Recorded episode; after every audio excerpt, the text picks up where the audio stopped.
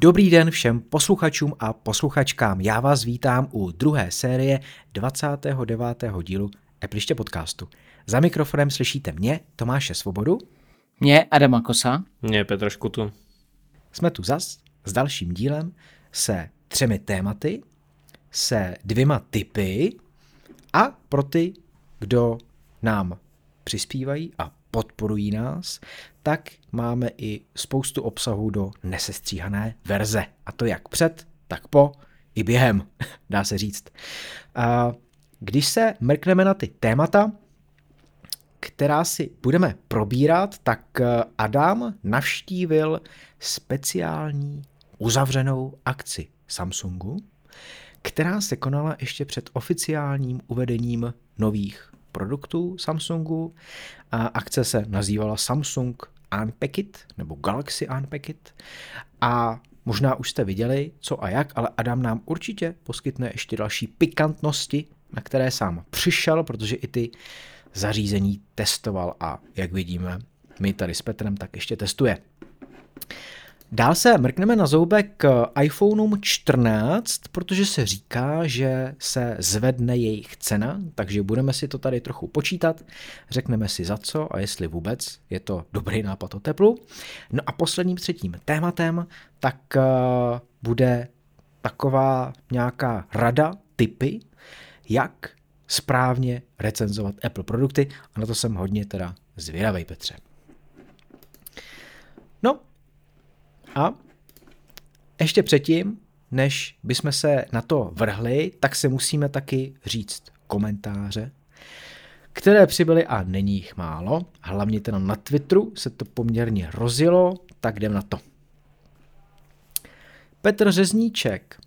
Dneska snad už auto bez CarPlay ani nejde pořídit. V závorce nové. Jde. Jde? Nebo Jde? já nevím teda, jak to má tata s tou skalou, ale když to tam připojíš gablíkem a přepneš se v nabídce do, do uh, CarPlay, tak to tam píše funkce není k dispozici. No.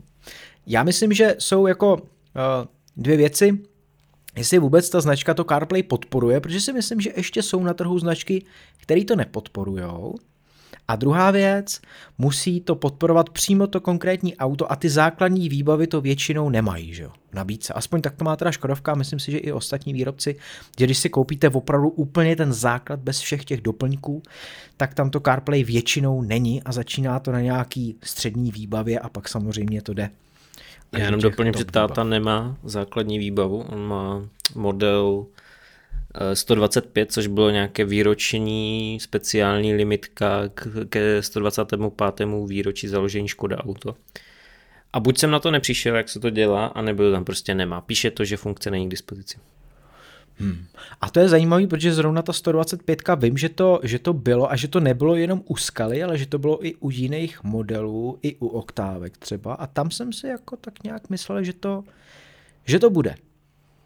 Tak ne. Ale třeba jsem na to nepřišel, prostě Je to možné. možná to dělám blbě, já to vždycky spojím přes ten gablík, Eh, iPhone je odemknutý, všechno jako zapnuté a na tom, eh, na tom displeji toho systému se objeví funkce, není k dispozici a dál jsem to neřešil. A Siri máš puštěnou na iPhone. Možná. Jo.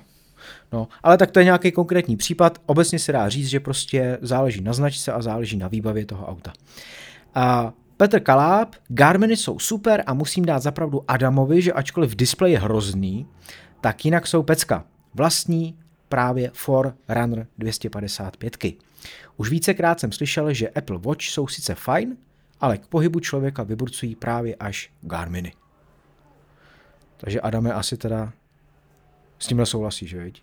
Hele, souhlasím, vyburcovali a burcujou pořád, takže pořád držím tempíčko, už mám 30 dní v kuse splněné denní cíle a furt běhám, takže zatím Pořád ti to neomrzelo, jo? Pořád seš jako stejně Ne, to do toho musí, nadšený? to musí přijít nějaká sračka, nebo teda nějaká nemoc. A Hele, přišla, přišla třeba jako dovča, že jo, týden byl člověk v trapu a když jsme lezli po horách, tak pak nemáš zrovna jako moc energie večer si jít zaběhat, nehledě na to, že víš, že druhý den tě čeká taky něco náročného a nechceš se odšťavit, takže jsem si na férovku ty tréninky přesunul na další týden a hrozilo tam to, že se na to samozřejmě vykašlu, ale já se na to nevykašlal. Přijeli jsme a hned druhý den jsem zase šel běhat, tak zatím jako a ne, nemůžu říct jako že bych z toho běhu jako té aktivity byl nějaký unešený, že mě to nějak jako baví, že prostě jako úplně pecka, že se u toho chlámu smíchy, spíš u toho potím krev,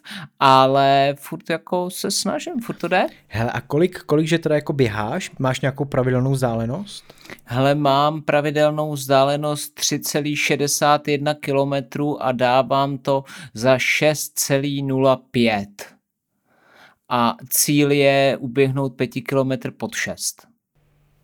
Jako průměrný tempo, jo? Jasně, jasně. Jo, jo. Tak on to vychází no. na nějakých 22 minut. Hmm, jo, jo. Tak nějak. Hele, no já jako když teda krátce řeknu, jak jsem to měl s běháním a s začátkem, tak mě to taky úplně jako nějak nebralo extra.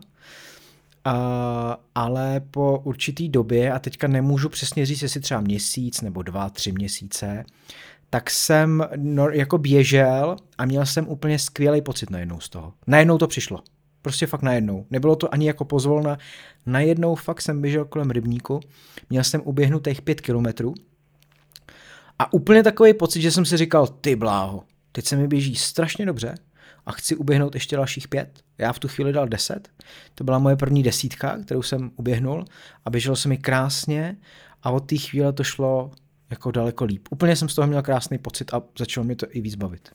Ale tohle já si říkám vždycky tak po prvním kilometru, kilometru a půl, si říkám, jo, ono by to šlo natáhnout, já bych to mohl vzít tamhle uličkou, tamhle, tamhle, tamhle, no a pak přijde ten třetí kilometr a já už po tím krev jsem úplně vyflusnutý a těším se, až do, doběhnu do cíle a, a zabalím to, ale tak jako doufám, že to se zlepší samozřejmě. Od toho dělám ten trénink, že jo, jsem začátečník, potřebuju to zlepšovat, jsem na začátku, takže třeba to přijde. Tak jsme zvědaví, jak to bude pokračovat dál. Tak já přidám Budu ještě svoje teda jako to, uh, Povídej. Mě běhání nebavilo a nebaví dodnes. Dobrý. Stačí. Každýho věc samozřejmě. Petr Kalá potom ještě píše, co se týče teda CarPlay, tak ho napadlo, že rozdíl možná může být s aktualizacema, když se eh, Škodovka rozhodne, že nějaký palubní systém nebude za pár let updateovat, tak smula. Navíc kvůli každému updateu je potřeba jet s autem do servisu. U CarPlay je vše věc updateu telefonu. Tak to je přesně to, o čem jsme se bavili, že jo, Petře, kdy jsme říkali, že hlavně ta navigace v tomhle tom je dobrá, že ty navigační aplikace jsou updateované pravidelně a skrz telefon, který pak zrcadlí tu aplikaci do CarPlay, do auta. A nejste vázaný na to, že Škodovka přesně si postaví hlavu a, nebo něco zvojtí, nebo budete muset e, to nějakým způsobem dlouze řešit. Tak, Vlastislav Došek Reakce odle, ohledně hodinek. Poslední podcast uh, jsme řešili výdrž Apple Watch a píše, že je fakt na draka, ale pro vozíčkáře prostě není alternativa. Garmin 0. Protože 99% aktivit, co umí, neumím já. Opravte mě, pokud se mýlim. Adame, zkoušel jsi i jako tohle? Jo, je to tak? Uh, pro vozíčkáře ne, teda? Neviděl jsem tam nikdy hmm. žádnou podobnou aktivitu, ne. Ale tahle, ty aktivity se hodně liší od eh, dostupného modelu. Eh, čím dražší model je, tak a vybavenější, tím víc aktivita má, jo. Takže nedokážu říct plošně, že to žádný neumí, minimálně uh, Vivo Active 4S a ty Forerunnery 255 ne, ty to neumí. A pak ještě píše, že čtení notifikací, možnost přijmout hovor, možnost přepnout. Ano, mo- možnost přijmout hovor umí. Ano. Já s něma můžu přijmout hovor i uh, volat na zmeškanou událost. Jo. To, to je možný. Možnost přepnout změření kroků na pohyb vozíku a další, další drobnosti, které prostě myslí i na to, na co ostatní dost kašlou. Tolik k obraně Apple Watch.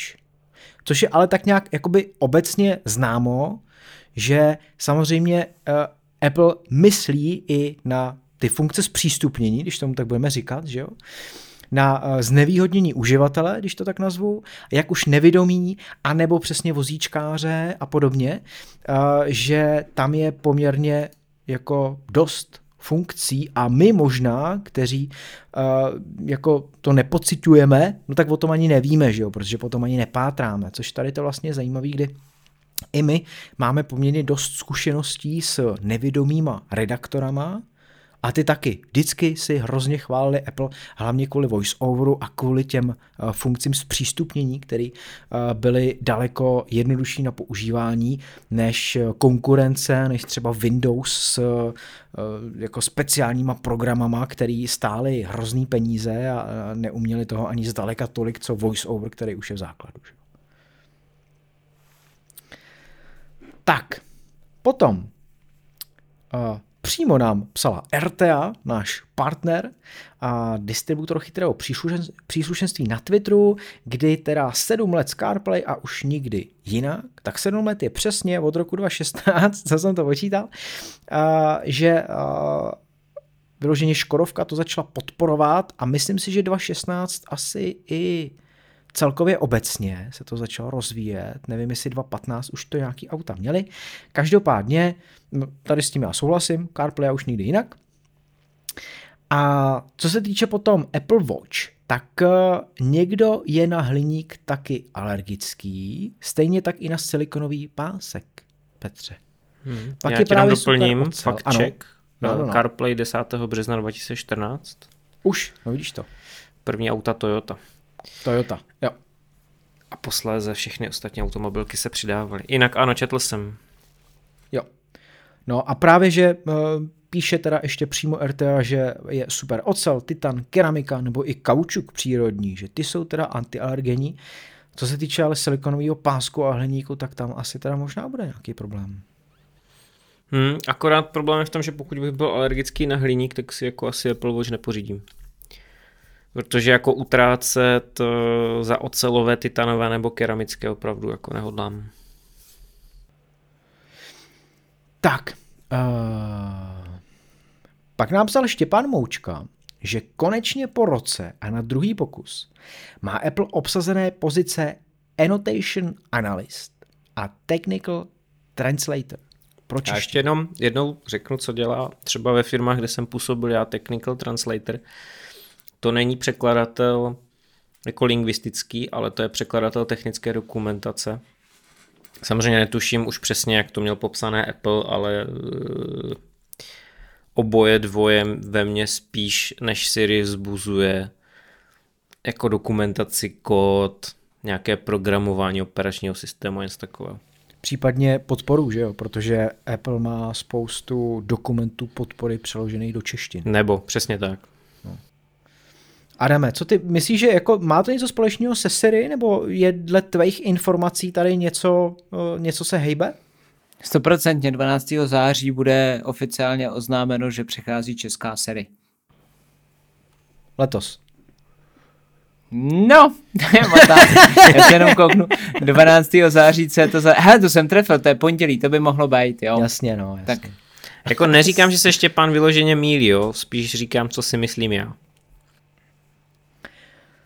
Tak a poslední z Twitteru, tak eh, Robert Martinka reaguje na diskuzi o CarPlay v posledním dílu podcastu a posílá odkaz na výrobek, který používá bez problému pro bezdrátové CarPlay ve Škoda Autě rok výroby 2018, což přesně i uh, my máme tu oktávku 2.18 a sice je to Čína, ale funguje spolehlivěji než kabel.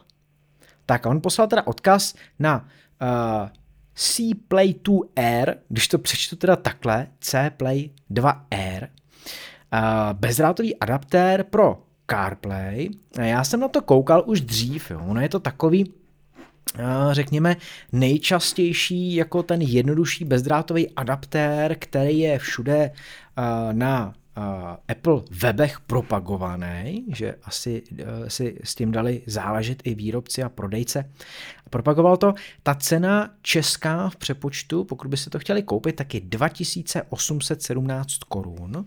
Alza 2899. No vidíš to. Já přímo Ty, ale jako na to je darda celkem. No není to málo, protože samozřejmě i ty čínský, jako vyloženě ty čínský výrobky z AliExpressu nebo v těch čínských obchodech, tak koupíte třeba za půlku. No, dá se koupit za 1500 třeba něco takového. Ale věřím, že tady to funguje asi i dobře podle těch recenzí, který jako mají na webu, který asi budou všude u prodejců podobně jako dobrý. A ten adaptér je teda jednoduchý, že nemá to žádnou Android nadstavbu, tak jak jsme se o tom tady bavili, vyloženě je to jenom pro bezdrátový propojení CarPlay. Ale proč ne? A pokud je to teda lepší než drátový, tak Roberte, ještě nám zkus napsat, a co by mě konkrétně zajímala jedna věc, jak rychle se uh, na začátku ten iPhone uh, s autem propojí. Protože to je něco, co mě nejvíc na tom jako štve teďka vlastně, že když to připojím a nastartuju, tak než se jako to auto sebere, všechno se to zapne a propojí se to, tak to trvá třeba 40-50 sekund. No, což je docela dlouhá doba. Tak pokud by tady ten bezdrátový bazmek uh, to zvládnul rychlejš, tak by to bylo super. Tak jenom nám zkus napsat, za jak dlouho se ti to propojuje. Tak, to by byly komentáře z Twitteru. No a teďka jdeme teda na uh, tu recenzi z Apple podcastu od uživatele s nikem kupující. A my už jsme to četli teda dřív, protože už ta recenze tam přibyla, byla původně pětihvězdičková, pak ubral, dal čtyři hvězdičky, protože si myslí, že poslední dobou je nějak moc tlačený, jako kdyby účelový, že za každým plus musíme za každou cenu vynípat nějaké mínus. v rámci dnes tak populární vyváženosti a objektivity, my už jsme na to odpovídali. A během toho ještě teda recenzi doplnil, a to konkrétně tady tím odstavcem. By the way, v posledním díle se vysmál Adam připomínkám od Apple s komentářem ve smyslu, to snad někdo používá? Pche. No já třeba ano, a jsou po posledních updatech perfektní. A to pracuji ve středním managementu v nadnárodní korporaci a mám za sebou všechny možné aplikace. Things počínaje a Microsoft To Do konče. Takže zvládání time managementu je pro mě zásadní. No offense and good luck, boys. Tak Adame, ty se s tomu tak vysmál, tak braň se nějak, braň Hele, svůj názor. Proti, proti gustu, jak se říká, každý ať si používá to, co je mu milé. Já osobně neznám nikoho, kdo by při... Teda teď už znám jednoho člověka, který se jmenuje kupující a používá připomínky, takže eh, já se tímto omlouvat úplně nebudu, protože jsem za tím názorem, že prostě eh, těch aplikací je hodně a připomínky mi nepřijdou, že by nějak výrazně jako vytyčovali směr, kterým by měli jít, ale jak říkám, je to možná tím, že je nepoužívám, kdybych je používal, třeba by mě přesvědčili. Hele, a používáš nějakou jinou, nějaký jiný úkolovník? My jsme se o tom asi bavili, že jo, ale teďka si nespomínám, co A přesně já si... už lé, léta páně, léta páně používám aplikaci Suru. A už je to fakt, jo, možná 8 let, možná díl. To je taková ta hodně barevná. No, ona má celý černý podklad a teď tam máš barevné karty podle Jo, toho, to jak si zvolíš No, no, no. paletu a teď tam přidáváš ty jednotlivý úkoly, pod úkoly, můžeš tam dávat ty obrázky, všechno možný, jde to i samozřejmě sdílet a všechny tyhle ty jakoby moderní věci tam jsou. Prostě jako spokojenost, max. Dobrý.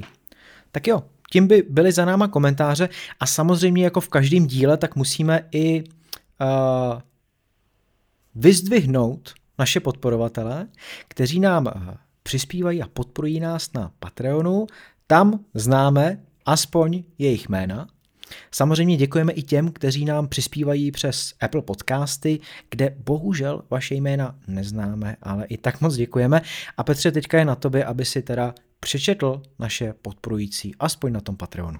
Posloucháte rádi Appliště podcast a chcete nás podpořit? Tak v Apple Podcast dejte odebírat nebo na Patreonu vyhledejte profil Appliště.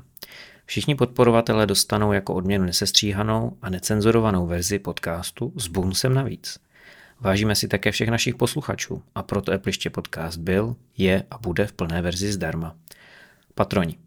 Michal, Petr Olša, Aleš Slabý, Hana Došková, Martin Krkavec, Ondřej Matoušek, Pavel Vavřínek, Šimon, Jaroslav Hubička, Kubis, Jakub Král, Lukáš Toman, Zdeněk Vízek, Vláďa Štíbr, Marián Vorel, Roman Tomas Sedlar, Kamil Procházka, Jiří Beníšek, Tomáš Pastrňák, Jan Vančura, Marek Holomek, Marcel. Moc děkujeme.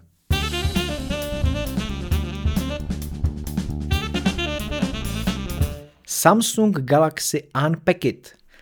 Tak byla nazvaná akce, která proběhla před pár dny a Samsung na ní představoval své nové produkty. Adam měl tu možnost účastnit se ještě neveřejné novinářské akce. Den, dva předtím, Adame, je to tak nějak? Den. Den. Bylo to 9. a 10.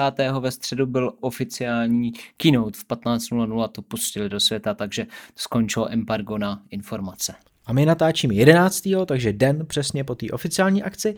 No a ty si měl, Adame, možnost vyzkoušet vlastně všechny ty novinky, všechny ty produkty, že jo? Tak jak jsem říkal na začátku, že je zkoušíš doma, tak to tak teda není, ty jsi mě pak opravil. Eh, posluchači nesestříhané verze vědí, ale aspoň teda jsi to vyzkoušel na té akci a máš spoustu postřehů z toho. Tak eh, my budeme upřímní, nebudeme uh, říkat něco, co není pravda, tak už jak je u nás zvykem. Že jo? Takže Samsung pochválíme, když si to zaslouží, a nebo naopak ho pohaníme, když si to taky zaslouží. A tak vezmeš to nějak postupně, protože ty teda v Trelu máš tady čtyři nějaký teda jako produkty, tak půjdeme asi postupně jeden po druhým a my s Petrem si k tomu taky něco řekneme. Byly představeny čtyři produkty, ano, byly představeny dva telefony, ohybací konstrukce, byly představeny dva modely hodinek a jedny sluchátka je to akce, která už je víceméně tradiční, protože Samsungu léto patří a je to taky taková jedna z vlastně jediná letní akce, co se technologií týče, které jsou představované. Letos jsme tady měli ještě teda výjimku s Nothing Phonem One. Nicméně a Samsung dříve v létě uváděl svoji řadu Galaxy Note, ale tu zaříznul, nahradil jí model Ultra v řadě Galaxy S22. Teď tady teda máme Galaxy Z Flip 4 a Galaxy Z Fold Fold 4 a už jenom prostě si musím rejpnout. Vidíš tady čtyřku. Co asi ta čtyřka může znamenat? Čtvrtá generace.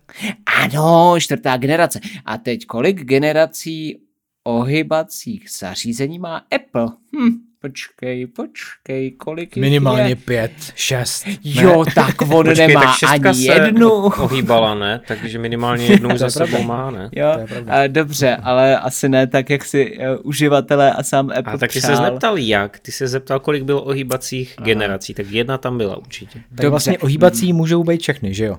Když to takže, úplně, takže vlastně to Včko, čili ten flip, tak tomu to mohlo být podobný. Hele, tak on byl nakonec Apple první s těma ohybacíma telefony.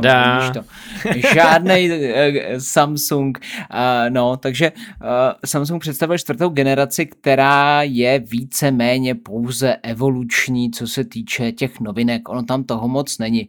Ty trojky už byly relativně odladěný, co se týče konstrukce, co se týče těch funkcí, ale samozřejmě jim tam chyběly nějaký takový ty uh, věci, uh, třeba jako foťáčky byly horší a tak dále a tak dále. A teď Samsung se zaměřil na tu zpětnou vazbu od uživatelů a snažil se to trošku optimalizovat. Takže třeba uh, mně přijde zajímavý, že u toho foldu musel najíždět nový linky jenom kvůli 3 mm nebo 1,5 mm na výšku. Jo. A musíte všechno dělat znova, takže nicméně tím dokázal víc optimalizovat ten vnitřní display displej, který víc připomíná tablet, není tak protažený, i ta přední strana jako vypadá trošku líp.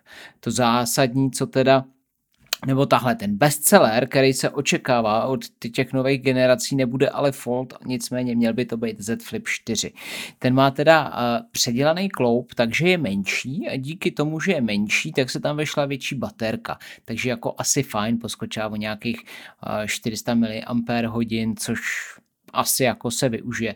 Důležitý je, že Samsung měl doteď vlastně obnov, adaptivní obnovovací frekvenci těch displejů 10 až 120 Hz. Apple nám ukázal, že to umí od jednoho, že jo, tak Samsung nebude pozadu, takže už má taky 1 až 120 Hz obnovovací frekvenci, takže jako asi fajn, to by té baterce mohlo taky, taky uh, pomoct. Co se týče foťáků, který byli na tom flipu hejtovaný nejvíc, protože prej byli teda jako mizerný, tak aspoň ten širokouhlej Samsung trošku vylepšil, takže hlavně ho zvětšil, takže zůstává mu sice 12 megapixelů, ale měl by lépe fotit noční scenérie. A když ti to jako skočím, zkoušel si fotit něco s těma Galaxy telefonama na té akci? Hele, fotil jsem, ale to bylo za dne, za dobrýho světla, tam víceméně jako nic nepoznáš, eh, nebylo to s čím moc porovnávat, takže ty fotky, které jsem tam pořídil, nějakých kytiček, tak vypadalo to hezky, což by vypadalo i na telefonu za pět tisíc, řeknu upřímně. Jo, takže to by až záleželo v nějakém přímém porovnání a pravděpodobně na, na počítači jakoby hledat tam nějaký detaily, takže tomhle to bylo v poho. Ten druhý sekundární je 12 megapixelový ultraširokouhlej, taková ta klasika, která se dělá. A poměrně dobrý, ale bylo to, že Samsung se zaměřil i na využití toho vnějšího displeje, takže uh, už s ním můžete víc interagovat a nemusíte což je jako zajímavý, že jo. Nemusíte ten telefon otevírat kvůli každý blbosti, můžete to obsloužit na tom vnějším displeji a vy ten telefon chcete kvůli každý blbosti otevřít, že jo, protože to prostě vypadá hezky. A někoho může zarazit to, že třeba ten kloup, jestli si pamatujete klasický Včka, tak to byl ten kloup, který stačilo trošku otevřít a on už vám ten telefon dotáhnul do konce. Tady prostě žádná pružina není, takže do toho stavu, do kterého vy ten telefon otevřete, v tom on drží. Jasně. Uh, já vím, že to i ukazovali, že vlastně ty to můžeš otevřít do pravýho úhlu, že jo. A teďka si to vlastně jako položit na ten stůl, vidíš na ten displej a máš to jako takový jako stojánek, že třeba můžeš takhle jednoduše se vyfotit, udělat si nějaký selfiečko nebo nějakou větší skupinu, že jo, když tam ty pak jdeš. Mně přišly teda na první pohled ty telefony už od té první generace, že ten flip je spíš pro ženský a ten fold je spíš pro chlapy. Jo, že přece jenom uh, ona si uh, to dá do kabelky, to Včko je takový elegantní, takový ženský a on potřebuje větší plochu, aby prostě mohl pracovat, že jo? tak má ten větší fold. Takový to na mě jako budí dojem od začátku. Na mě budí ten flip takový dojem, že to je ideální telefon pro nenáročný uživatele, což je právě problém v té jeho ceně, protože on základu stojí nějakých 27 tisíc plus, nějaký drobný. A to je docela jako velký, velký peníz na to, aby si to koupili prostě lidi, kteří se chtějí chlubit ti, nebo chlubit, chtějí mít prostě telefon, který na trhu jen tak není. Přece jenom je to furt malý segment těch skladacích zařízení, moc výrobců do něj ještě nefušuje. U nás v republice máme prakticky jedinou alternativu v podobě eh, Včka od Huawei, ale ta stojí snad 35 tisíc nebo kolik, je méně vybavená a je to Huawei, čili tam nejsou eh, služby Google, což může být pro někoho problém. Ale jako já si dokážu představit, že ten telefon bych klidně používal, vůbec by mi nevadilo, že vypadá trošku zženštile, což ostatně eh, dokládají i moje zlatý, zlatý Macbooky a iPhony, že jo, já se toho úplně nebojím. No, nicméně, jiný, no. nicméně já si nedokážu úplně uh, představit to zařízení jako využívat tak, jak využívám iPhone, protože to by bylo furt neustálý otvírání, zavírání. Už na tom ztrácíš čas. Teďkon ta drážka ve prostředku toho displeje, pokud hraješ hru, což jsem teda v ten moment nehrál, ani nevím, jestli tam byla nějaká nainstalovaná, z Google Play jsem tam nic nestahoval, tak prostě tam uvidíš tu drážku, jo, a já si myslím, že tohle by mě štvalo nejvíc. Každopádně mám oba modely přislíbený na testování, takže samozřejmě ty dojmy potom budeme rozebírat ještě víc, takže teď to jenom tak nějak jako naklepneme, co ten Samsung tam představil. A ta drážka, ono se hrozně spekulovalo o tom, jak ji Samsung zmenší, jak bude minimální. On sice zmenšil ten kloup, ale ta drážka tam prostě vidět je. Je vidět a je cítit. Takže když tam jedeš prstem, když šmrdláš něco prstem, třeba webový prohlížeč a jsi zvyklý jezdit prstem po prostředku displeje, kde přejíždíš, prostě scrolluješ, tak tam vždycky přejedeš přes tu drážku. A to mi přijde takový prostě, nevím, nedokážu říct, jak jinak to vymyslet, jo. Prostě třeba není jiná cesta, nejde to, netuším, ale je to vidět, je to cítit i na ten prst. Petře, co ty tady na to, teďka když jsi slyšel, asi teda hlavně na tu drážku, která mě taky dráždí, ta drážka. Vnímám to stejně jak Adam. Mně to je fuk. Mně se líbí design toho Včka. Víš, tak přesně ten, je mi úplně jedno. Přesně ten nenáročný mobilní uživatel by mohl být Petr, že jo, v tomhle případě. No jo, jako co se týče mobilu, já jsem velmi nenáročný. Petr je minimalista, takže tomu by to jako vyhovovalo, to, tomu věřím, ale fakt jako při tom denodenním používání úplně nevím, jestli mi to sedne, což teprve vyzkouším samozřejmě. No dobře, tak to by byl teda ten flip a jdeme na ten fold, na ten větší, který se odevírá teda trochu jinak, že jo? N se odevírá jako kniha, eh, má teda už lepší poměry stran, takže je více použitelný nebo využitelný, má právě suplovat jak mobilní telefon, přes vnější strany má 6,2 palcový displej, s vnitřní má asi 7,6, myslím, eh, palcový displej a je to teda prostě hybrid mezi smartphonem a tabletem. Displej taky dostal ten vnitřní 1 až 120 Hz obnovovací frekvenci adaptivní, k tomu umí 1000 nitů, předchozí verze uměla 900, takže jakoby nějaký to uh, navýšení tam je. Uh, hlavně, co bylo nejvíc kritizovaný, tak u něj konkrétně byly foťáky, protože to je zatraceně drahý zařízení a nefotilo úplně ideálně, takže prostě Samsung, což mi přijde docela jako sympatický, nechtěl vymýšlet nějaký speciality, tak tam prostě jebnul foťáky z Galaxy S řady. Takže tam je 12 megapixelový ultraširokouhlej, 50 širokáč a 10 megapixelový uh, teleobjektiv s trojnásobným optickým zoomem, takže asi jako v pohodě, ty Galaxy S fotí pěkně, patří mezi tu špičku, i když ne úplně ne, mezi tu nejvyšší, ale prostě jako je to fajn. A foťáky z Ultry by se tam nevešly, ten má třeba ten, těch 108 megapixelů, má tam ten periskopový desetinásobný zoom, to je náročný na místo a v tom foldu toho místa prostě není moc, protože tam potřebuješ napasovat spoustu technologie kvůli tomu displeji, takže je jasný, že to by se tam nevešlo. Docela zajímavé je vnitřní poddisplejový foťák, který má sice jenom 4 megapixely, ale má clonu f1.8, což docela jakoby je dobrý, ale eh, Samsung říká, jak jako zhustil ty pixely v tom displeji, aby ten poddisplejový foťák byl méně vidět ale prostě ti to bouchne do očí, jakmile to otevřeš. Takže tady si myslím, že úplně nebylo třeba vymýšlet nějaký takovýhle technologie, kdyby tam jevnul normálně klasický průstřel, tak by to bylo asi v pohodě. Na druhou stranu ani nevím, proč ho tam dával, protože jako čelní nebo selfie fotoaparát je v tom předním displeji, tak je to taková jako, je, asi si na tom spíš zkouší svoji technologii, co dokáže. Hele, a ten flip má ten eh, vnitřní přední foťák, tak jako vypadá na těch fotkách vlastně jako úplně stejně. U toho flipu. Když se jako, na to dívám. No, jako který? No, když si porovnám u Z Flipu vnitřní foťák a u Z Foldu vnitřní foťák, tak na pohled vypadají úplně stejně. Ale ten u toho flipu teda není pod displejem. Ne, ten je normálně klasicky no. v průstřelu. No vidíš to, no. no. tak se jim to fakt nepovedlo. Ale oni to jsou šmoulové, protože oni ti tam dají ještě takovouhle tyho tapetu černou, že jo, takže je jasný, že to po tím uvidíš.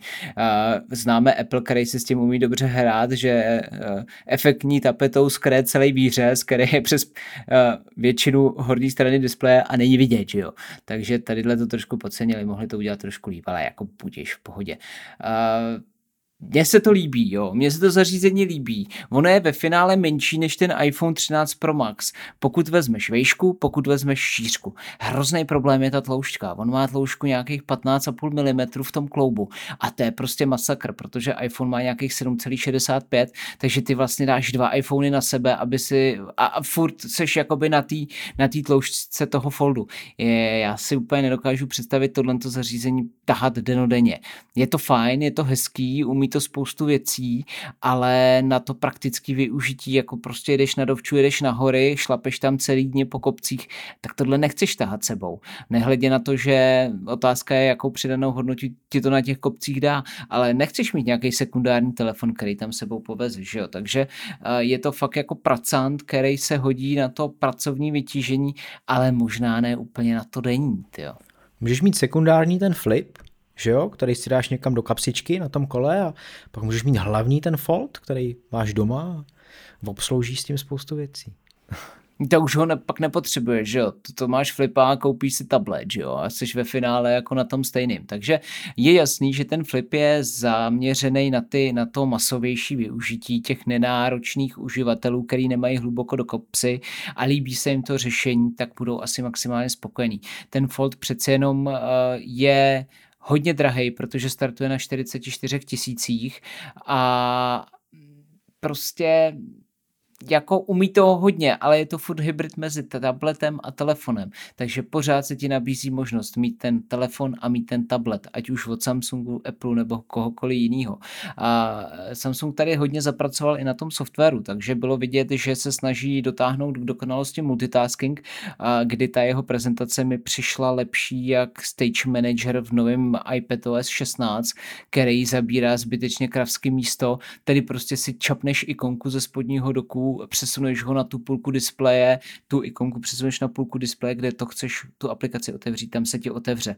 Takže je to intuitivnější, drag and drop gesta fungují docela pěkně a já si dokážu představit, že to jako je v tom nějaká budoucnost, kterou sráží jedna, možná dvě zásadní věci. A to je prostě ten displej, no.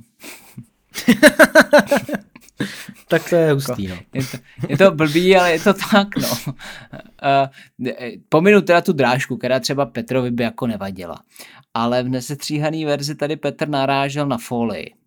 Takže Petře, teď ti dám prostor, můžeš uh, říct kouzu a já to pak doplním.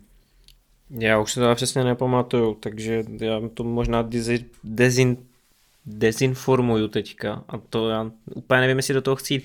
Každopádně, pokud mě paměť nešálí, tak při prvním uvedení Samsung Galaxy Z Fold, čili ten, co se otevírá jako tablet, tak byla taková zajímavá kauzička, kdy mnoho recenzentů, kteří dostali telefon na test, a normálně jako dělali unboxing, čili vytáhli že jo, z krabičky a tak dále, rozevřeli telefon, strhli krycí folii, a bum, telefon moc nefungoval.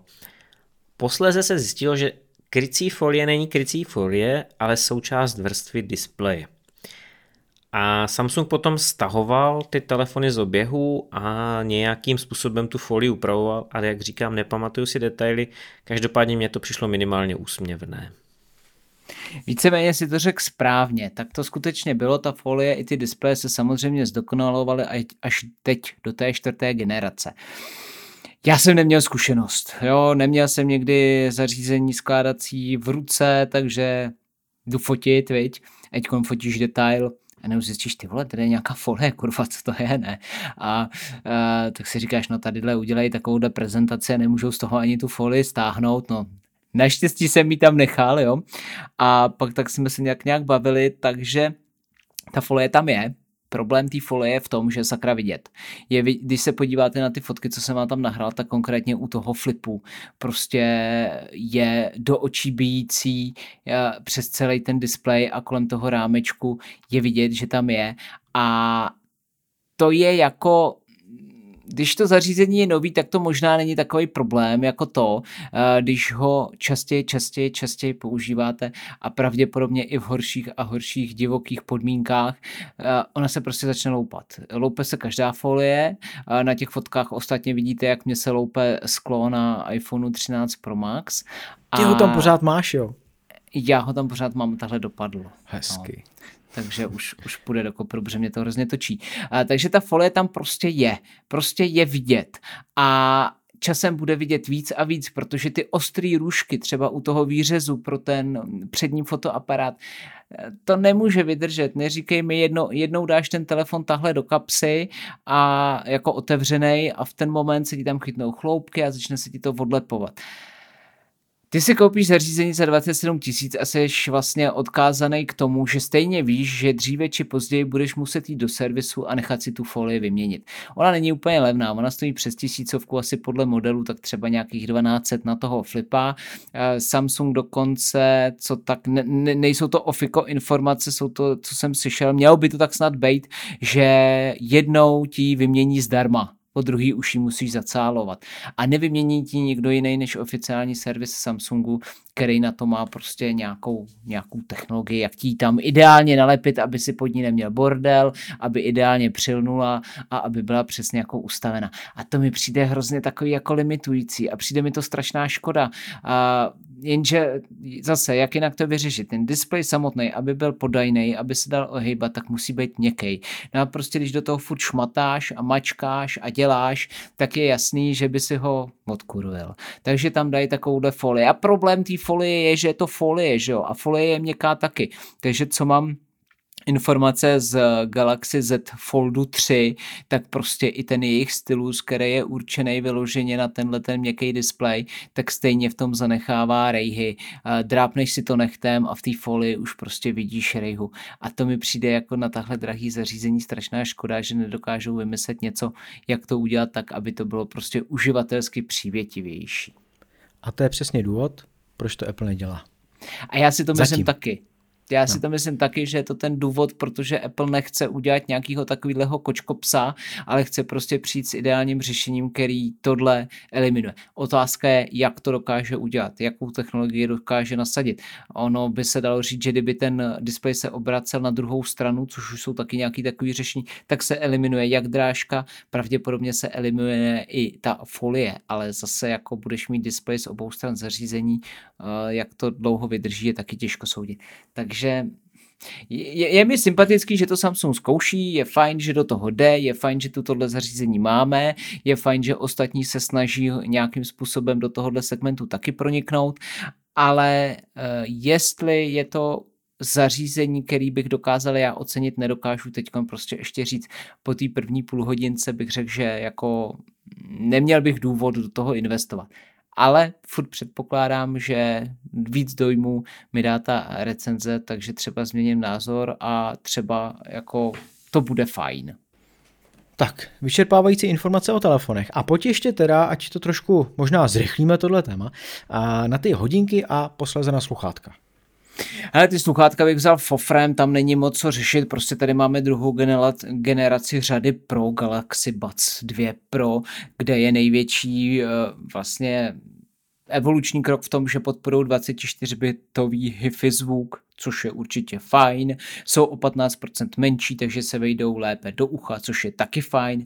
Mají vylepšený inteligentní ANC, čili aktivní potlačení hluku, což je taky fajn. A hrozně se mi líbila prezentace toho, jak funguje, že když ho máš zaplý a začneš mluvit, tak se automaticky vypne a jakmile tě po nějaký časový úsek třeba do pěti sekund neuslyší znova, tak se zase zapne v ten moment, protože nebyli spárovaný s telefonem a nechceš si dávat cizí sluchátka do svých uší, ať už z důvodu jakýhokoliv, tak jsem je neskoušel, ale teď si dokážu představit, že si zapneš to ANC, budeš mít ty sluchátka v uchu a začneš si zpívat, co potom se stane. Jo? Neptal jsem se na to, došla mi tahle otázka až posléze, takže uvidíme, jestli se mi dostanou na test, jestli se to ANC bude vypínat, zapínat, nebo jestli to pozná, to je táček, zpěváček, tomu to vypínat nebudu. Já to děláš často, Adam, že tak jako zpíváš třeba, když jako jdeš po ulici a teďka se začneš zpívat? ne, ne. Navštěvuješ ty soutěže pěvecký? ne, tak ono to je prezentovaný jako, že třeba je používáš i doma, že jo, protože třeba koukáš, koukáš na telku, nechceš rušit nikoho v domácnosti, tak je máš spojený s tou televizí, samozřejmě pod Samsungu a který to podporujou a používáš jako běžně, že jo, a tak třeba by si koukal na, já nevím, Superstar a chtěl Jasně. si s někým zapět a najednou slyšíš, jak manželka v kuchyni mixuje svoje smutíčko, jo. takže, takže to je jenom jako... Je to nedomyšlený a, prostě. ne, třeba jo, třeba je to domyšlený, jo. Má to umět tvůj hlas rozpoznat, nebo možná jakýkoliv hlas, to ještě jako nemám takovýhle informace.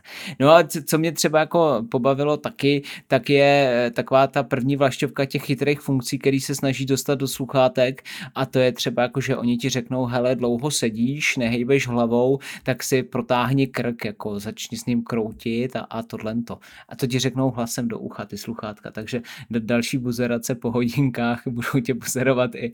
Jako třeba jo, já sice ne, ale někdo to třeba jako může chtít, takže to je ke sluchátkům asi jako dobrý, no co víc tam vymyslet, že jo, tak tam dají pár, pár takovýchhle chujovin, ono to vypadá hezky a třeba to bude použitelný, nemůžu říct, že ne. No a Galaxy Watch 5 a Galaxy Watch 5 Pro. Galaxy Watch 5 jsou jenom evolucí prostě stávající čtyřky. Mm, jasně, eh, přibyl tam lepší krytí displeje, protože z Gorilla Glass se přešlo na Safir, ten má stupnici 8 konkrétně, takže docela jakoby odolný, eh, pouzdro hliníkový, čip stejný, hlavně softwarově se vylepšovalo. Takže taková ta mezigenerační změna asi OK, připomíná mi to spíš to, jak Apple vylepšuje své Apple Watch, kdy vlastně nic nového nepřidá, ale hodí tam sérii dalšího s dalším číslem. A to zajímavé jsou Watch 5 Pro, který mají taky safírový sklo, nicméně to už je na stupnici 9, tý mosové stupnici, takže tvrdší je vlastně prakticky už jenom diamant. A dostali titanový pouzdro, ale už v základu, není to žádná příplatková verze, jsou pouze teda titanový. A cena 11 990 korun na Titan mi přijde docela fajn, to bych čekal jako minimálně o nějakých 5000 vejš, takže tím uh, Samsung docela boduje, takže Titan samozřejmě odolný a lehký a antialergický, takže v tom je to taky v pohodě nic z toho není, co bychom někde neviděli, že Apple má svůj Ceramic Shield sklo, který nevíme, jak je odolný, ale je prý strašně odolný. Titanový Apple Watch prodává taky, takže OK, v pohodě, nic nového. Co mi přijde ale právě ten největší game changer je to, že ty hodinky vydrží dle papíru, teda tři dny na jedno nabití při běžném používání. Pokud budete trackovat své aktivity, tak dokážou s GPS-kou fungovat 24 hodin, takže celý den vám dokážou trackovat aktivitu. A to si myslím, že je jako hodně, hodně, ale zatraceně hodně dobrý, protože to nevydrží mnohý Garminy, jo. takže jestli tohle to skutečně ty hodinky dokážou potom při ostrých testech, tak klobouček a Apple má co dělat, aby se tomuhle alespoň trošku přiblížil. No, tak já myslím, že to bylo jako velký shrnutí celý té Samsung akce, což si myslím, že je to zajímavý si občas něco takového říct což eh, Samsung jako hlavní konkurence Apple je určitě přínosný i pro samotný Apple. Petře, ještě něco na závěr k tomu ty bys chtěl říct? Něco, co tě zaujalo nebo naopak zklamalo podobně? Nevím, já počkám na zkušenosti Adama. Já pořád tvrdím to, co tvrdím. Mně se ten Z Flip líbí. Dost možná. Uvažuji, že bych se ho i pořídil.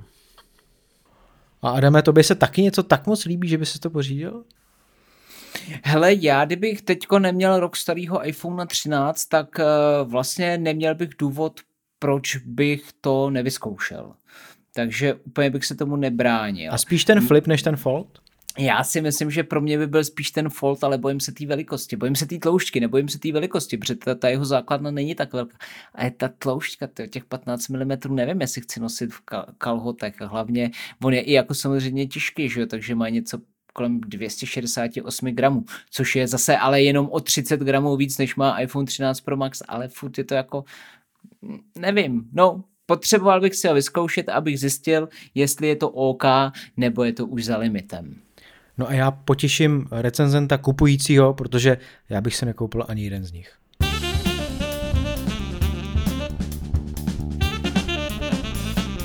Dnešní tip se tak trochu dívá do budoucnosti, protože je o iOS 16. iOS 16 můžete už nyní nainstalovat na vaše iPhony. Apple poskytuje veřejnou beta verzi, před kterou my jsme ale už dříve tak trochu varovali, protože pokud je váš iPhone jediným iPhonem, který používáte, tak to úplně nedoporučujeme a je to jen na vaše vlastní nebezpečí. Pokud ale víc máte iPhoneu, no tak se na jeden dejte iOS 16. A v tom případě pak je velmi pravděpodobné, že budete mít možnost si zapnout zobrazení zbývajících procent baterie. Od iPhoneu 10, iPhoneu 10, eh, od těch Apple zařízení, které už mají výřez, tak eh, Apple tohle nedovoloval až doteď. Kdy v případě iPhoneu 12, 13 a ještě nějakých dalších, ale už ne třeba verze mini a už ne třeba iPhoneu 11. Je to takový jako zajímavě docela rozházený a, a musíte mít tak trochu štěstí. To od iOS 16 jde.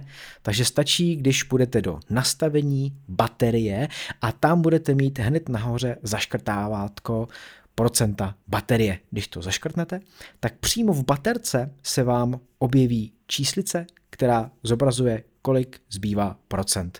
Takže už to není vedle, jako to bylo u iPhoneu bez Face ID, ale je to přímo v té baterce. A vždycky má mm, invertní barvu, to znamená, že když je baterka bílá, tak procenta se ukazují černě a naopak.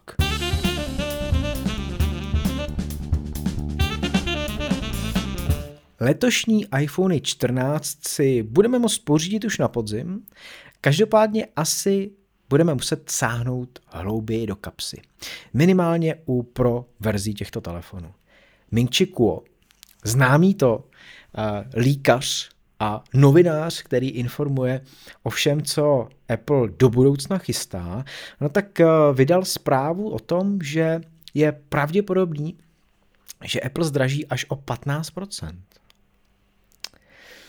Tak jak eh, vážně tyhle informace brát, protože my už jsme si říkali, že Ming Chi Kuo delší dobu uh, není takovým tím hlavním novinářem, který poskytuje zaručeně správné informace, že jo? A já když se kouknu na web appletrack.com, který už jsme tady před několika dílama opět zmiňovali, tak Chikuo je v roce 2022 až na osmém místě úspěšnosti jeho předpovědí, konkrétně má 72,5% a oproti špičce, kterou je Ross Young 92,9 a nebo Mark Gurman 86,5, tak na ně docela dost ztrácí. Tak, pánové, Petře, jak moc je blízko tomu, že skutečně uh, iPhony zdraží, když si to vezmeš tak jak to asi 100%. s touhle situací 100%, takže myslíš, že jako opravdu zdraží? No jasně, tak eh, za Apple zdražil MacBooky Air, takže precedent už tu je. Za B jako euro už snad není ani jedna ku jedné s dolarem, ne? Kolik je jedno euro?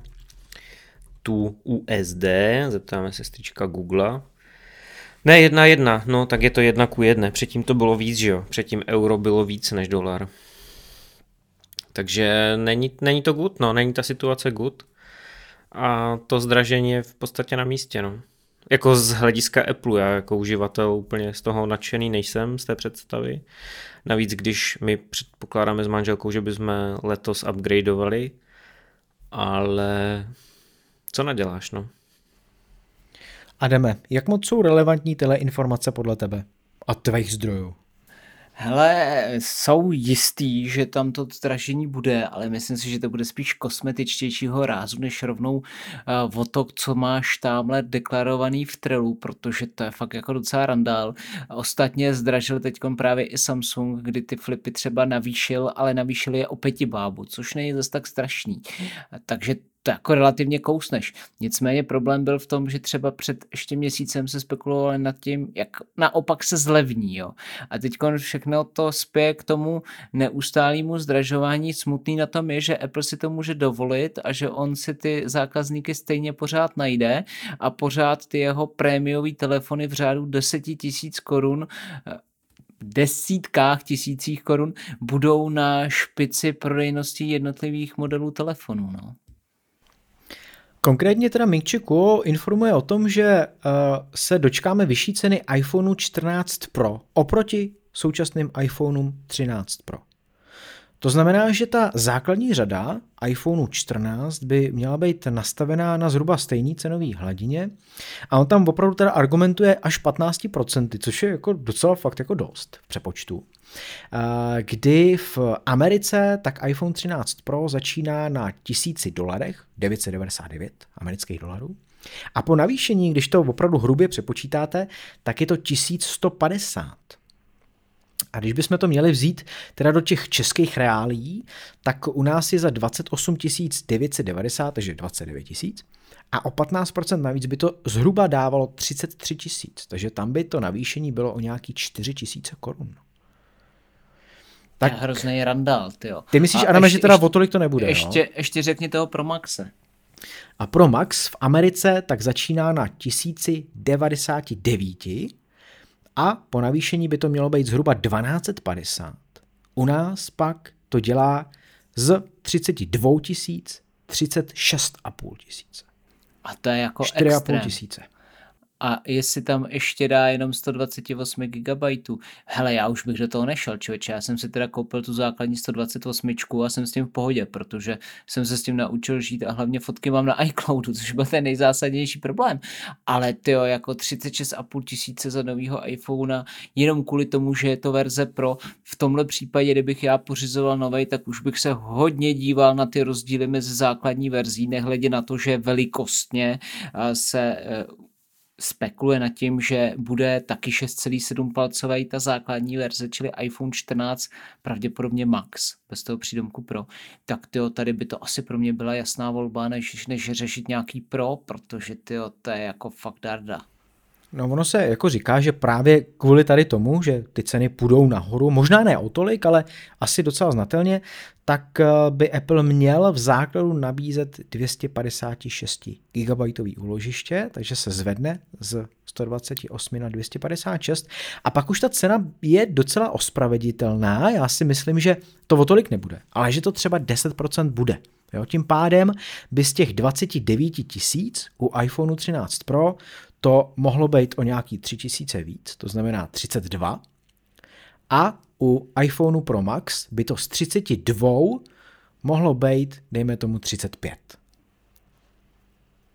Což tam jako zhruba takovýhle nějaký uh, navýšení jsou, že jo, u té u té vyšší kapacity, u té 256. Hele, Pro Max 256 stojí 35. No, takže přesně vlastně, co jsme říkali, zhruba o těch 10% je tam to navýšení té kapacity. Takže tady tím způsobem by si to Apple asi obhájil, tím spíš, když by iPhone 14 a 14 Max, když se o nich takhle budeme bavit, o té základnější variantě, nechal na stejný cenový hladině a nechal by základ uložiště na 128 GB. Petře, myslíš si, že takhle je to pravděpodobný? Tak jako pravděpodobné je plno věcí, no může být. Kromě toho, tak eh, i Ming Kuo sdílel nějakou tabulku specifikací eh, těch nových iPhoneů 14. A my, když si to projdeme, tak co vás na tom jako nejvíc tak nějak jako zaujalo z těch, eh, z těch funkcí, z těch parametrů, kdy vlastně máme tam úhlopříčku displeje, čip, je tam operační paměť, úložiště, kamery. Adame, co ti jako nejvíc z toho jako zaujalo, že prostě tohle to opravdu teda ty novinky budou mít? Dvě věci. Mingchi neuvádí adaptivní obnovovací frekvenci, takže nevíme, jestli základní verze dostane taky, nebo bude furt mít těch blbejch 60 Hz, na kterých se teď už nedá koukat. Je to hrozný, člověk, fakt, když, člo, no, no. když, když, když, to máš a jako podíváš se na to, to by si si vydloubnul oči, protože to je fakt děs. A druhá věc je prostě těch 48 megapixelů na ten širokáč. Je otázka, co u toho Apple dokáže vymyslet a jak si to ospravedlní to, že navýší počet megapixelů, ale vlastně fyzicky bude muset zmenšit. Přitom on razil přesně druhou cestu, tak jsem fakt zvědavý, proč na nám najednou řekne, že po těch letech, kdy ostatní výrobci tuhle strategii jedou už fakt dlouho, řekne, že teda měli pravdu a že nakonec se vyplatí dát víc megapixelů, ale zmenšit jednotlivý pixely na úkor jich. Takže tohle jsou takový ty dvě zásadní věci pro mě. Petře, co tebe nejvíc zaujalo při prvním pohledu na tu tabulku, když si ji otevřeš? Mně tam chybí informace, že bude čistě jenom eSIMkový iPhone. Hmm. Myslíš si, že jako budou ty pro verze třeba jenom eSIMkový, anebo že bude nějaká jako ještě verze vedle, která bude teda jenom bez SIM kartová? A jako ty rumory najednou utichly, jo, ale není to tak dávno, co to lítalo zleva zprava, že vlastně Apple připravuje iPhone bez fyzického slotu na SIM kartu. Teďka je ticho po pěšině, já furt očekávám, že ale to bude protože jinak by neupozorňoval všechny americké operátory, že se mají přichystat na podporu eSIM jinak jako banán, že jo. Nepředpokládám, že je strašil takhle dlouho dopředu a chystá si to až pro iPhone 15. Na druhou stranu uh, my víme, že ačkoliv v Evropě a v Americe se prodává iPhone s eSIMkovým slotem, že jo, nebo takhle tím vnitřním na čipu a jedním fyzickým, tak v Číně máš iPhone, který má dva fyzické SIM sloty. Jo. To je taková výjimka. Takže já bych se nedivil, kdyby těch verzí iPhoneu bylo víc, ale osobně trošku očekávám, že to fakt může přijít. Že opravdu se může stát, že budeme mít jenom eSIMkový iPhone. Ale nevím který, spíš to pro asi, asi začnou. Hmm. No a myslíš, že spíš to bude teda výsada třeba jenom Ameriky v nějaký, dejme tomu třeba rok, první rok, první dva roky, pak to přijde do Evropy, pak do Ázie? Že to bude rozdělený spíš jako podle regionu? Nebylo by to poprvé. Hmm. Mě teda, já jsem jako očekával, hlavně uh, u tebe, uh, Petře, že zmíníš i ty čipy, které tam jsou, to znamená iPhony 14, ty základnější, tak budou mít A15.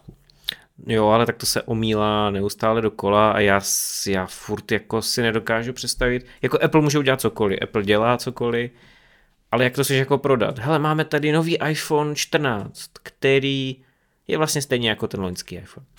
Ale je to 14. No jasně, no. Je to stejně výkonný jako ten loňský, no. Tak... Ale jako taky by to asi nebylo poprvé, že jo, protože třeba u... Počkej, ale co by měl, co by měl jinýho vlastně teoreticky? Tak když on bude, stejně velký, bude mít stejný výřez, bude mít stejný displej, jestli mu tam nejebne teda tu adaptivní obnovovací frekvenci, bude mít stejný základní uložiště a stejný foťáky, tak ten nebude v něčem jiný vlastně v těch základních parametrech, kterými tady vidíme v té tabulce, což posluchači nevidí, ale uh, jako Adam to tak nějak jako schrnul, tak opravdu jako tady není uh, v těch hlavních věcech žádný rozdíl, takže asi to budou muset dohnat nějakýma detailama většíma. Napadá vás něco, čím teda jako by to, by to uh... Hele, oni můžou udělat ještě jednu věc, jo, kterou se tomuhle krásně vyhnou. Oni můžou udělat procesor A16, ale bude to procesor A15 a procesor A16 Z nebo X a ten bude v iPhone 14 Pro. A Adam se tam usmívá, ale v podstatě tohle už se dělo jednu dobu u, eh, u, u Watchu, že u hodinek, že prostě, nebo u iPadu, že prostě se přeznačují ty procesory, jak je potřeba. U hodinek se to dělá tak, že prostě máš nové číslo procesoru, ale ten procesor je úplně stejný, jako v těch předchozích hodinkách. U iPadu se tam nějaká jako změna děje a přidá se tam prostě písmenko, že jo. Byla tady procesor A12X a pak byl procesor A12Z, ale v podstatě to byla furt A12 jenom s nějakou odlišností. No a aby tam nakonec nebyla M1 v těch pročkách. Mm, tak to teda se rozluč z výdrží baterie. no a já když schrnu tu tabulku, tak teda jako úhlopříčka asi zase tak nějak široce se o tom ví, že jo, 6,1 palců a nebo 6,7 palců, je to jak v té základní, základní řadě 14, tak potom v té řadě Pro, takže budou dvě verze, menší, větší telefon prostě, mini pravděpodobně na 99% prostě nebude. Čip a15 nebo A16, teď jsme se o tom bavili, záleží na tom, jaký označení Apple zvolí, ale ten eh, lepší by měl být už zpracovaný 4 nanometrovým procesem.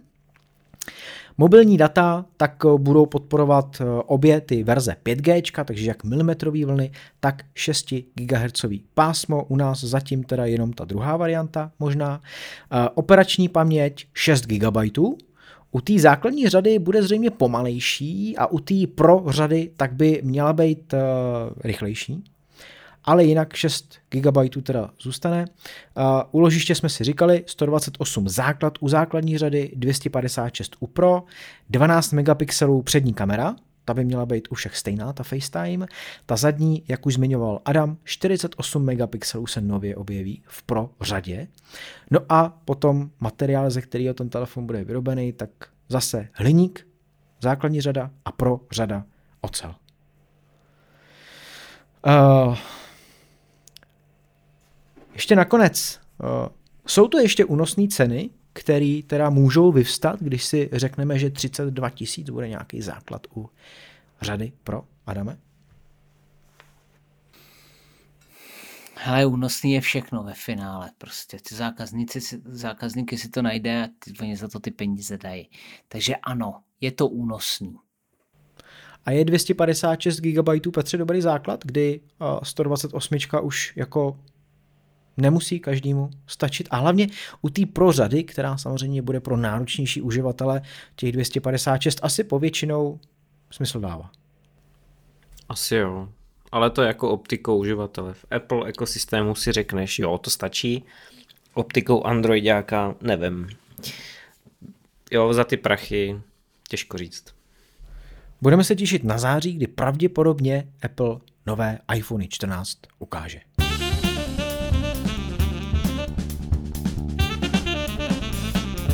A jako každý díl, tak tu máme i tip na příslušenství.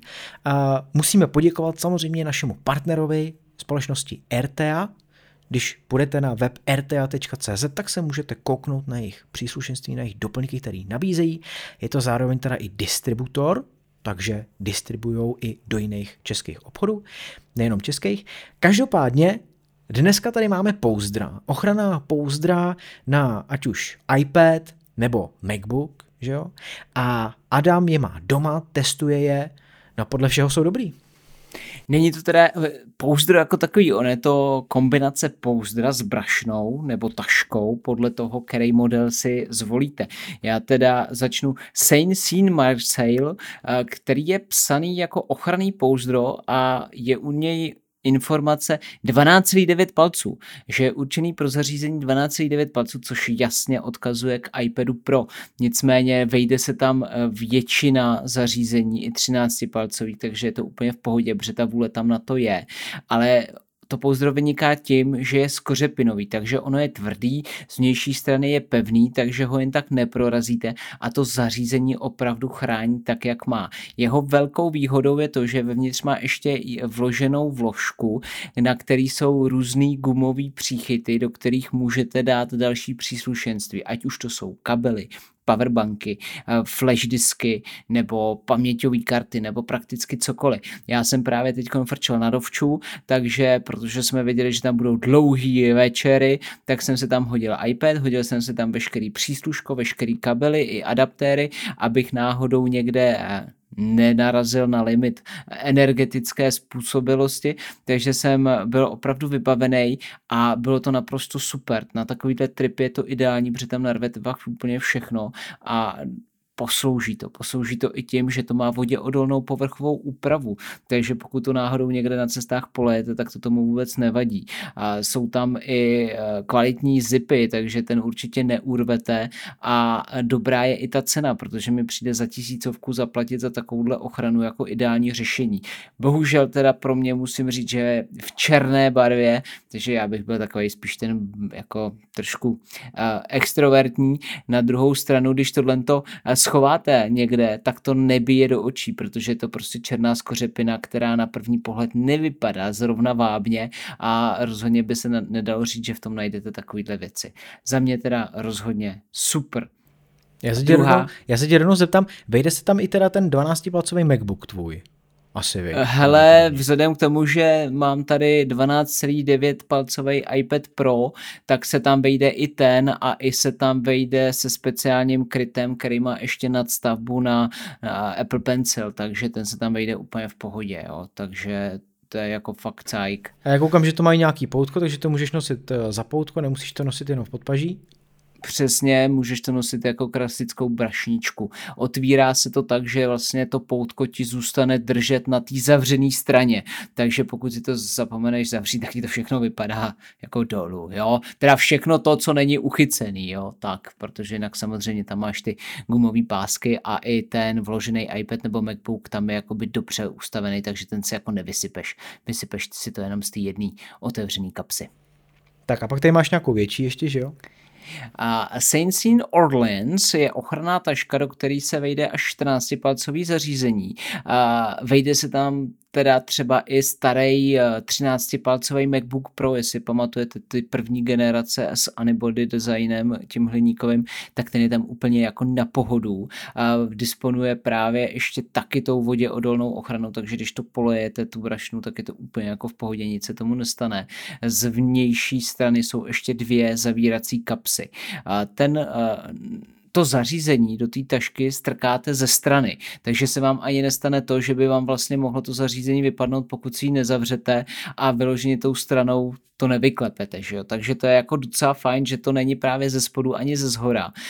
To poutko je takový jako příjemně koženkový a hlavně je uchycený na takový gumách, který nejsou teda vidět. Takže podle váhy ono se natahuje, což je jako hrozně takový hezký efekt, že jakmile za to vezmeš, tak ono se ti trošku jako protáhne, abys tam hezky strčil eh, ruku do toho poutka, takže to je jako docela milý.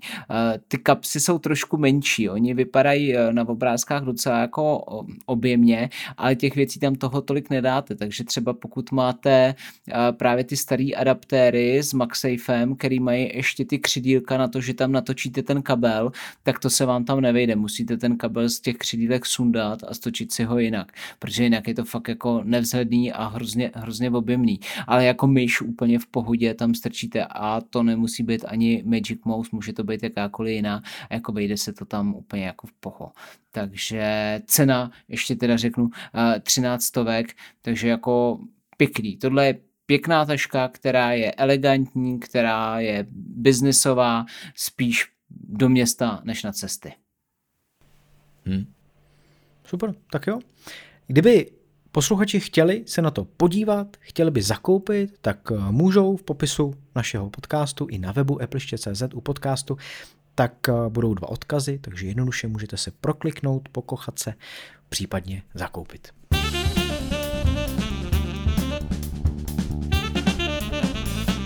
Jak správně recenzovat Apple produkty? To je téma, který si připravil Petr, protože s tím má nemalý zkušenosti a každopádně vždycky ty recenze zaplaví internet, ať už čehokoliv. Samozřejmě asi nejvíc typicky nových iPhoneů, který teďka teda na podzim budou vycházet. Nejvíc lidí se o to zajímá, nejvíc lidí chce uh, vidět ještě předtím, než si ten telefon objedná, uh, jaký v reálu budí na ty uh, recenzenty dojem. A teďka i Petr přímo zmiňuje konkrétně recenzi MacBooku Air s M2, která je asi jako posledním takovým uh, větším Apple produktem, který americká firma uvedla. A ty Petře, jako jsi to připravil jako takový návod, jak to recenzovat, jo? Já jsem si to úplně nepřipravil, mě to spíš jako fascinuje, protože tu diskuzi jsem zaznamenal na internetu Uh, vůbec by mě nenapadlo, že to může být tak bouřlivé téma, něco jako recenze Apple počítače, ale očividně poslední eh, model MacBooku Air M2 uh, jako budí hodně rozporuplné reakce, zatímco počítače s M1 byly víceméně plošně přijaty kladně, tak M2 a konkrétně MacBook Air M2 způsobily takové jako hodně protichudné reakce. No o co go? M2 je výkonnější, je v mnoha parametrech lepší, ale ona narostla fyzicky, s počtem tranzistorů narostla spotřeba a s spotřebou narostlo teplo. To znamená, ten počítač zvládá mnohem víc, dokáže mnohem víc, ale taky se rychleji zahřeje a tím pádem se podtaktuje a trošku víc žere baterku.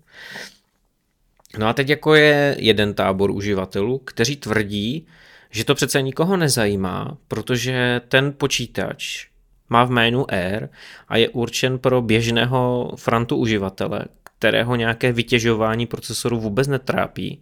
To znamená jako dávat do recenzí nebo brát v recenzích parametr to, že v zátěži se zahřívá, je úplně jako irrelevantní a blbost. A potom je tu druhá věc, Eh, nebo druhý pohled na věc, že ti recenzenti jako se brání tím, že OK, ale jako recenze už si většinou čtou nadšenci nebo technicky založení uživatelé, kteří vlastně jako chtějí slyšet ten názor od A do Z. Jo, chcou prostě ten počítač uh, ideálně slyšet, jak se chová, rozebrat ho do šroubku a tak dál. A když už i samotný Apple se chlubí nějakými výkony, tak by to mělo být zohledněno v té recenzi. recenzi. Adame, uh, podle tebe jsou taky čtenáři recenzí řekněme, náročnější než čtenáři takových těch jako novinek, takových těch spekulací o tom, co Apple možná představí, co bude? Jako cítíš to taky, že u těch recenzí, když někdo čte třeba tvoji recenzi, že tam je víc takových nějakých hnidopichů? Víc jich možná je, ale myslím si, že recenze čtou ti, kteří si ten produkt chtějí koupit, takže pořád tam je dobrý uvádět ty relevantní informace a ne jenom, že čtou ti, kteří chtějí o tom zařízení něco vědět, aniž by je vlastně, aniž by neměli ten potenciál toho kupce. Takže kdyby byla tahle otázka směřovaná na moje uh, názory a to, co by v té recenzi mělo být, tak by to mělo být určitě řečeno jakoby z pohledu obou táborů. Což je možná teda, jak tam Petr nastěňuje, ta cesta C, jako obojí to skombinovat. To je cesta C do tábora k tobě. já, já bych to jako... Uh, Protože pro mě třeba osobně je to těžké, já se potom zeptám vás, jo, ale dám, dám konkrétní příklad, ten taxi do počítač, on to sice není Apple, takže to ne, nebou, nebudí takové jako vášně, protože cokoliv Apple, tak vždycky jako rozvíří celý internet. Ale pro mě bylo jako kdyby těžké si vůbec stanovit tu cílovou skupinu, protože on je cenově hodně podobný MacBooku Air, ale vůbec necílí na uživatele MacBooku Air. Že, jo? že ten Tuxedo je spíše kancelářský počítač pro programátory nebo pro nějaké administrátory a tak dál. Má hodně konzervativní design, na druhou stranu nabízí tu možnost opravy, vyměnitelnost ramek, disků, Wi-Fi karty, displeje, klávesnice, čeho možného. Zatímco Apple produkty jsou takové, že je vezmeš, koupíš, jaké jsou a pak jako vyměníš komplet celé, ne, že si tam vyměníš něco.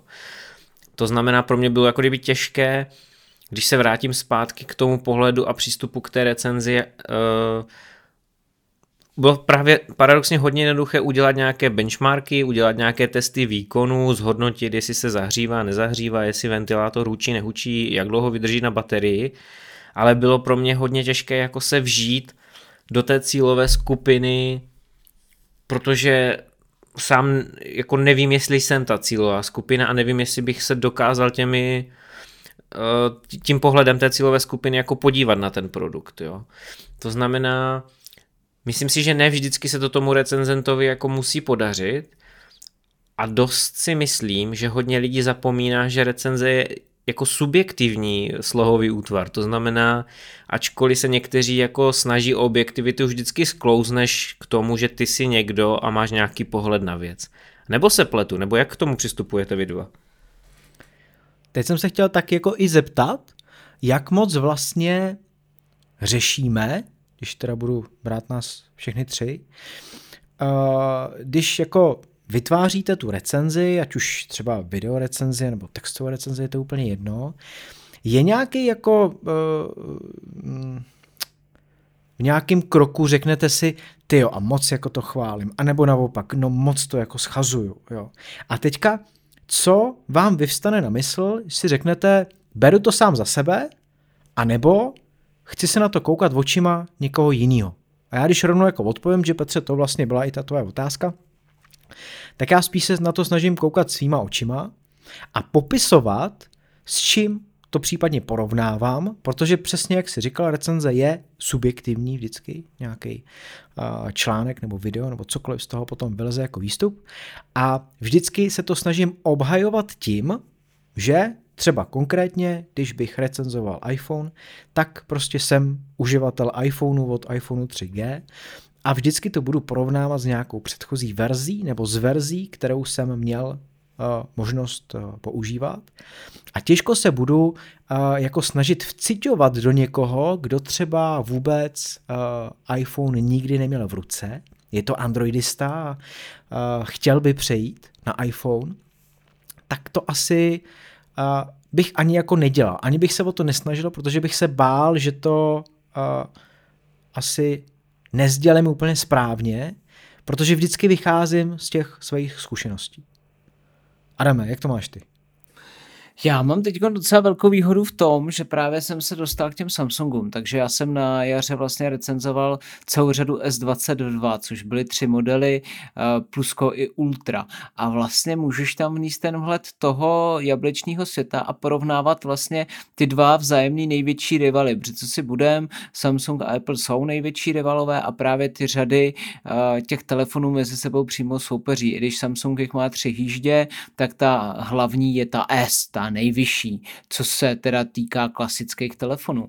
Takže bylo fajn, že jsem tam mohl vlastně to zúročit, ty zkušenosti z těch iPhoneů a porovnávat to přímo mezi sebou a vzhledem k tomu, že jsem měl i vlastně v tu dobu ty dva uh, top modely, co byly na trhu, tak i co se týče těch fotografií a podobně, jo. Ale zase, když přijde teď na iPhone 14 a kdyby mi padla na něj ta recenze, tak ho nemusím srovnávat výhradně s iPhonem, který je rok starý, ale můžu ho srovnávat i s tou aktuální generací toho top modelu toho Samsungu. Takže v tomhle je ta výhoda, ale jinak se to snažím vždycky brát e, ze svého pohledu a ze svého uživatelského názoru. Takže protože používám ty telefony nejvyšších řád, tak vždycky to beru právě z toho pohledu uživatele, toho náročného. Ale zase u počítače mi to úplně fuk, jo. Tam jsem naprosto nenáročný a jednoduchý uživatel, takže tam by mě zase jako i ubíjelo dělat ty benchmarkové testy a tlačit to do maximálních možných otáček, protože to mě prostě neba, což je naprosto diametrálně odlišný od těch telefonů. Čili uh, vždycky se snažíte o to srovnání v té recenzi uvést. Ať už srovnání uh, něčeho, co máte k dispozici, anebo něco, co historicky jste si vyzkoušeli. A já tady se přiznám ještě k jedné věci, což třeba nevím, jestli máte vy, konkrétně Adam, protože ten teďka testuje hodně zapůjčených věcí. Mně se mnohem snadněji recenzují věci, které jsem si koupil za své peníze. Protože do toho jdu naplno a bez okolků. Versus to, když třeba mi taxído zapůjčilo ten laptop, ale oni přímo řekli, může to být uh, negativní recenze, může to být pozitivní recenze, může to být jakákoliv, prostě napiš tu recenzi tak, jak to vidíš. Ale nestává se to u každé společnosti a ne každá očekává tohle. A i když vlastně to taxi do tohle řekne, tak jsem jako cítil, že když už jsem se jako hodně opřel do toho notebooku, protože ta GeForce karta mi v tom jako absolutně neseděla, protože ten notebook je moc tenký a nedokáže se s touhle konkrétní kartou chladit. Když ji vypneš v BIOSu, tak ten notebook je perfektní, jako když ji vůbec nepoužíváš. Na druhou stranu, pokud oni prodávají tenhle model, tak jsem jako cítil potřebu to říct, že tenhle model uh, s tou GeForce kartou, s tou příplatkovou, jako totální nesmysl a že to je totální blbost. Ale pořád tam bylo jako ve mně nějaký červíček, který říká, tyjo, tak oni mi ho půjčí ten notebook a já jim to tam jako brutálně zhejtím a výsledkem toho jako víceméně bude hate. Jako strašně těžká pozice, strašně těžká a někdy jako se mi to píše dost blbě teda. Uh, Obecně snažíte se obhajovat eh, zjevný nedostatky toho produktu v recenzi, anebo uh, naopak už s tím nemáte problém uh, napsat to, jak to je. Petr řekl, že teda s tím problém určitým způsobem má. Adame, snaží se to jako obhajovat a nějak jako vysvětlovat, anebo prostě to napíšeš jako fakt? Snažil jsem se. Zuby nechty, ale nešlo to. Ale teď jsem měl sklo na jeden telefon, který nebyl můj, ale protože jsem věděl, že se k němu dostanu, tak jsme se domluvili, poslali mi sklo, já jsem to aplikoval na ten telefon, nafotil jsem si to, vyzkoušel jsem to a šel jsem to sepsat a pak ještě jsem pozbíral dlouhodobější zkušenosti od toho uživatele, který ten telefon vlastní, co na to sklo říká. Hele, já prostě jako fakt bylo to těžký, bylo to těžký, ale prostě když máš mrtka produkt, ty vole, tak o tom vymyslet něco dobrýho, aby ti ten eh, zadavatel nedal přes hubu a dal s tebou spolupracovat, je těžký. Takže prostě napíšeš ty přednosti, protože eh, sebehorší produkt většinou nějaký ty přednosti má, ale zase nemůžeš být eh, k čtenářům taková svině, že jim to vychválíš a on je to fakt jako totální chujovina. Takže fakt jsem tam normálně na férovku uved ty nedostatky, které vidím já, že je to ostra, ostrý sklo, že se bude loupat, že je problém tadyhle v rozích, že eh, ta čtečka na ty prsty je prostě děsná, protože ji všude vidíš, má jinou barvu, když si dáš polaroidový braille, tak vlastně vidíš zelený kolečko, tyhle uprostředku displeje, no to by tě vzal čert, tak normálně fakt jsem to tam napsal. A jaká byla reakce?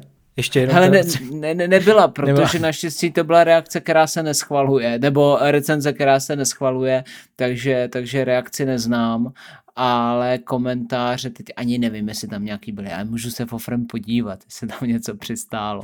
Já jsem měl to štěstí, že když jsme psali pro Super Apple, nebo když jsem psal pro Super Apple a dostal jsem něco na test a stálo to za hovno, tak super Apple měl to privilegium, že já jsem jako potom mohl kontaktovat toho dodavatele příslušenství a říct, ale jako to stojí za hovno, takže buď to napíšu, že to stojí za hovno, anebo mi pošlete něco lepšího. A jako ku podivu my jsme fakt měli dobré partnery a ono to jako fungovalo. No. Hele, komentář žádný, takže poho. Takže poho. Ticho ne, ale fakt jako nechceš úplně jako tahle doporučit něco, co není zas tak dobrýho. Nebo aspoň jak to ty vidíš, že jo. Někomu to může vyhovovat a může s tím být v pohodě. Takže jde o to napsat to tak, nenapíšeš, že je to totální sračka, kterou si nekupuj, že jo. Napíšeš to prostě tak jako, hele, dobrý, má to tyhle přednosti, ale dej si bacha na tohle, protože to by ti mohlo vadit. Hmm. Je pravda, že i na tom sebehorším produktu se dá najít nějaký pozitivum. Je jasný, že když eh, příklad eh, řeknu prostě kopírka AirPodů, která nestojí 5000 jako AirPody, ale stojí 1000 korun, tak hlavní výhoda je samozřejmě ta cena, kdy je jasný, že nemůžete očekávat od toho, že ty funkce budou na stejné úrovni, nebo že vůbec to bude mít ty funkce, které mají ty originální AirPody, ale pokud je to podaný tím způsobem, že stojí pětinu a určitý skupině lidí budou stačit, tak samozřejmě proč ne. A všechny recenze, které já jsem kdy psal, tak vždycky stejně to šlo uh, ještě před zveřejněním tomu zadavateli, ať už to byl obchod nebo distributor nebo kdokoliv, takže vždycky jako musím říct, že v drtivé většině to bylo OK, že napsali jo, dobrý, v pořádku, případně uh, nějaký parametry uvedli na pravou míru, kdy napsali, hele, není to takhle, je to trochu jinak, není to tlustý tolik a je to tlustý tolik, třeba nevím, nejme tomu, ale je pravda, že tak třeba v 5% případů mají oko, tak eh, se stalo, stává se pořád, že prostě napíšou, my si ale nemyslíme, že eh, to, co jste tam napsali, je úplně pravda. A začnou argumentovat, proč si myslí, že tomu je jinak. No a teďka už samozřejmě je jako hm, na vás, jako na recenzentovi, jestli teda řeknete, jo, máte pravdu, dalo by se to i takhle vysvětlit a ten tu recenzi takhle poupravíte, anebo řeknete, ne, jako za mě opravdu je tohleto problém a já se zatím stojím. A myslím si, že takhle je to správně, jo? že pokud prostě je to na nějaký dohodě, co vlastně o tom napsat a jakým způsobem, ale určitě nikdy by se neměly psát zavádějící informace o tom, že jako vychvalovat zařízení do nebes, když jako z něho takový pocit nemáte. Že? Hmm. Ale trošku jsme možná utekli od té původní myšlenky, tak já to tam ještě na pár minutek vrátím. Líbilo se mi, že jsme to rozebrali takhle zevrubně, ale zpátky teďka, říkám, na, na minutu dvě ještě k tomu, jakým způsobem vlastně k tomu přistupovat, že jo. Konkrétně, kdybys ty teďka dostal to MacBook Air a seš technicky založený, to znamená, víš, co ta M2 dokáže, že je fakt jako výkona a tohle, ale je to MacBook Air, nemá větrák, nemá nic, to znamená, jak, by se, jak bys to napsal ty tu recenzi? Eh, když takhle jako rychle nad tím přemýšlím, protože něco jiného by bylo, když bych ten MacBook měl pár dní u sebe, že jo, a teďka bych si dělal třeba nějaký poznámky, což já jako dělám, Mm-hmm. těch eh, větších produktů třeba prostě používáš to a teďka něco jako eh, ti vyskočí na mysl, anebo něco prostě objevíš a řekneš si, jo, hele, tak teďka prostě mi to začalo třeba hučet, což ne ten Air, ale něco s aktivním eh, větrákem, hele, to se mi moc nelíbí, prostě začíná to hřát, tak si to napíšu, že jo, stejně jako děláme třeba osnovu k podcastu, tak si udělám nějaký takovou jako poznámku, ale asi konkrétně tady u toho produktu bych šel po M1, a chtěl bych to asi srovnávat, protože jako já to dělám v těch recenzích, prostě snažím se to srovnávat, aby tam byly eh, kromě těch mých pocitů i nějaký objektivní fakta a do těch objektivních fakt potom dávám nějaký příklady použití za mě, který já bych asi jako uh, s tím dělal. To znamená, u mě asi úplně konkrétně by to bylo tak, že jak rychle se mi vyexportuje 10-minutový uh, 4K nebo Full HD video na M1, jak rychle na M2, případně tady mě napadá u toho éra, že jo, jaký tam bude pokles toho výkonu, když má to pasivní chlazení u nějaký dlouhodobější zátěže, jestli třeba po těch deseti minutách, kdy to bude exportovat, už se jako nezačne hodně zahřívat a spíš takové jako střípky a pomalu z toho sestavit tu recenzi, ale i to porovnání tam dodat. Adam? Já ti řeknu, co bych nejradši napsal, jo. Já bych se vykašlal na veškerý porovnávání, vůbec bych tam nepsal ty debilní specifikace, který si každý může najít, ale v každé recenzi prostě musí být. A já bych tam chtěl napsat vyloženě svoje vlastní pocity z toho používání toho zařízení a nehleděl vůbec na nic okolo, takže prostě fakt můj vlastní osobní názor na to, jak to zařízení používám a jestli zvládá to, co po něm chci ale vím, že to nejde, protože by to bylo až moc uh, právě zaměřený na tohle a chyběly by tam pro mnohý ty podstatné informace.